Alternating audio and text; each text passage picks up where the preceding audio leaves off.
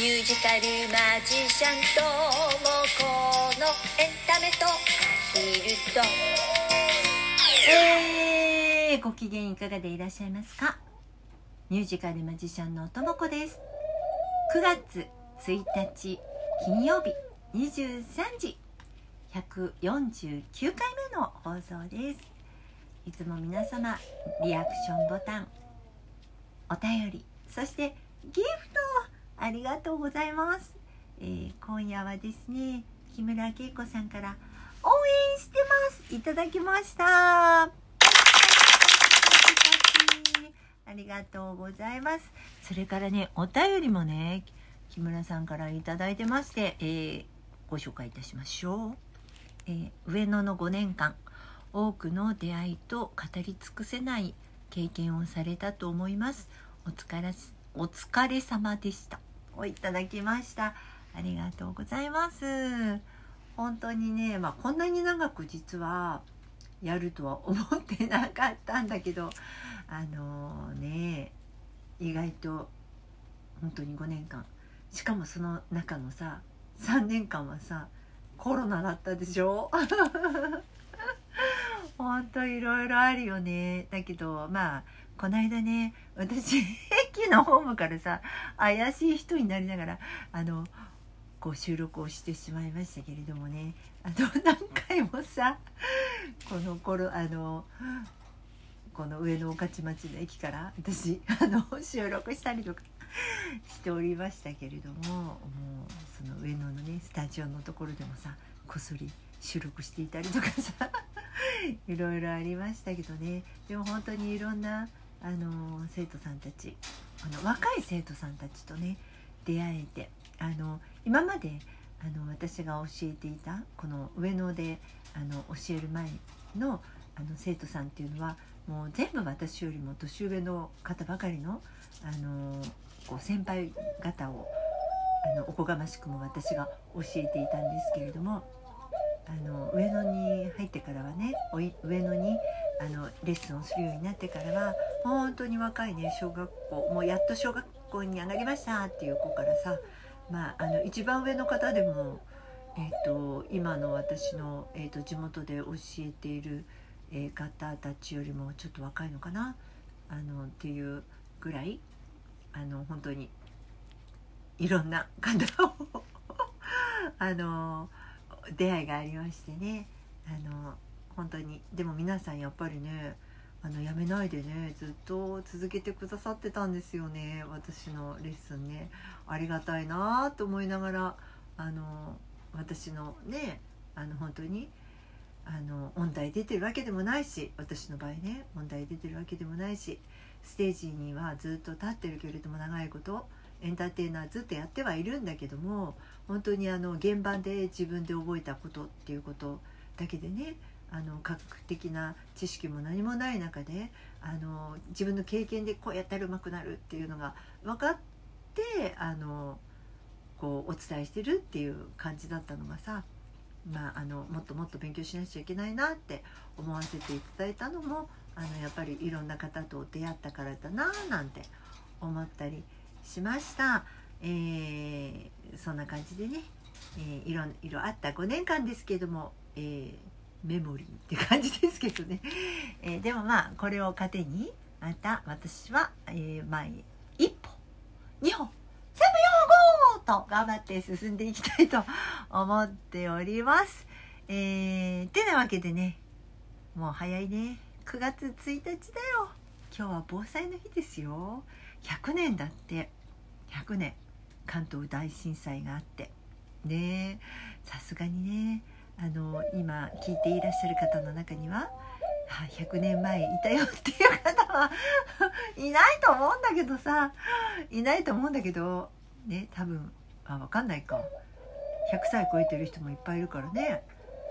でもちょっと物心がついてるかどうかは分からないよね。でも私の祖母がねあの神田に住んでたんですよ。でえー、ともう亡くなっちゃってるんだけどもあの関東大震災の時の話をしてくれたことがあったので小学校1年生だったんだってうちのおばあちゃんね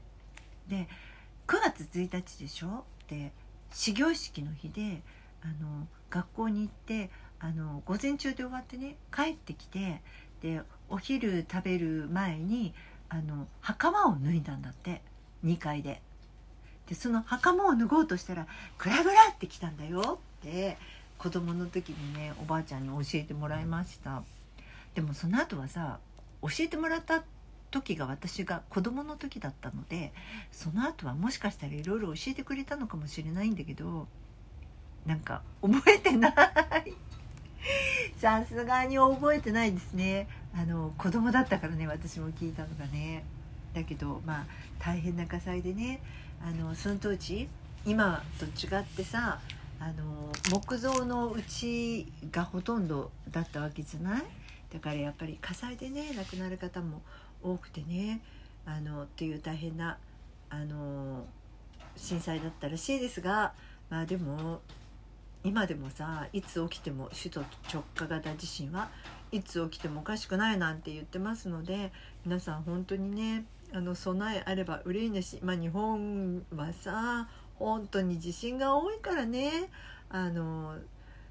一番一番最近であれだっけ？熊本の大きいのもあったしね。熊本でもあったしさ。あのそのちょっと前は10、えーと、2011年にはね東日本大震災もあったしさ。本当にまあどこで起きてもおかしくないようなあの地震大国日本ですからくれぐれも皆さんあのお水とかさあのこういろいろとね用意しといてくださいね。であの地震豆知識の一つ。あの特にマンションとかに住んでいる方地震があった後トイレの水は流しちゃいけないって知ってました？皆さん。トイレの水流しちゃいけないって。なんかね地震があった後って排水管があの壊れてることがあるんだって。でその状態でトイレの水流すと全部水浸しになるんだって。だからトイレの水はあの地震があとあった後は流さないでくださいって。なのでトイレあのポータブルトイレっていうのはあの災害用品の中に入れといた方がいいそうです。あのぜひ皆さんこれねこの携帯用トイレとか災害時用のトイレ持ってない方はあの用意しといた方がいいですよ。であのそれこそさ避難所とか行ってもさあのトイレに並ぶのが大変だとかっていうのでだからあのトイレはね用意しといた方がいいんだってね防災の日っぽくお話ししちゃいましたけどねあの本当にまあそう言ってもいつ起こるか分かんないんだけどうちなんかさ動物さんたちがいるじゃない？ピーチちゃんとかさうらちゃんとかさおとちゃんとか金ちゃんとかいるからもし災害があって避難所なんて言ってもさ避難所入れないなと思って私さあのポータブルのテントとか買っちゃった。万が一さ避難所に入れなくて外で過ごさなくちゃいけない時でもテントがあればなんとかなるかなとかと思ってまあちょっとテントなんか買っちゃったりとかもしたんですけどまあそれぞれあの皆さん対策してくださいね、えー、9月1日に合わせてそんなお話もしてみましたけれども。ねキャッキャって泣いてるけどね。まあ今週はさ私そうライブもあったんだよライブもあって。まあいろいろいろいろありすぎて私もなんだかわけわかんなくなっておりますが今週はシャンパーニュで、えーと、ライブでした。先月がねあの7月がさ私自分のあの企画したイベントがあったのでシャンパーはね、えーと、先月はお休みしたので久しぶりのシャンパーニュでしたけどもねあの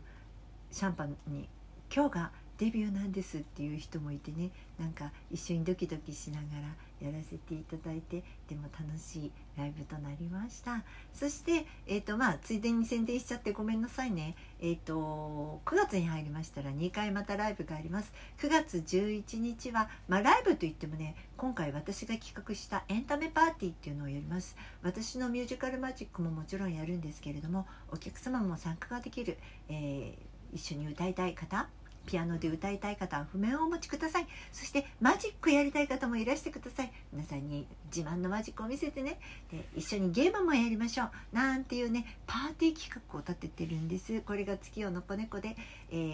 ー、やりますのでね。詳細載せておきますので見てくださいね。そして9月29日の金曜日。これはシャンパーニュでまた出演が決まってます。あのー、ぜひ皆さんお越しいただけると嬉しいです。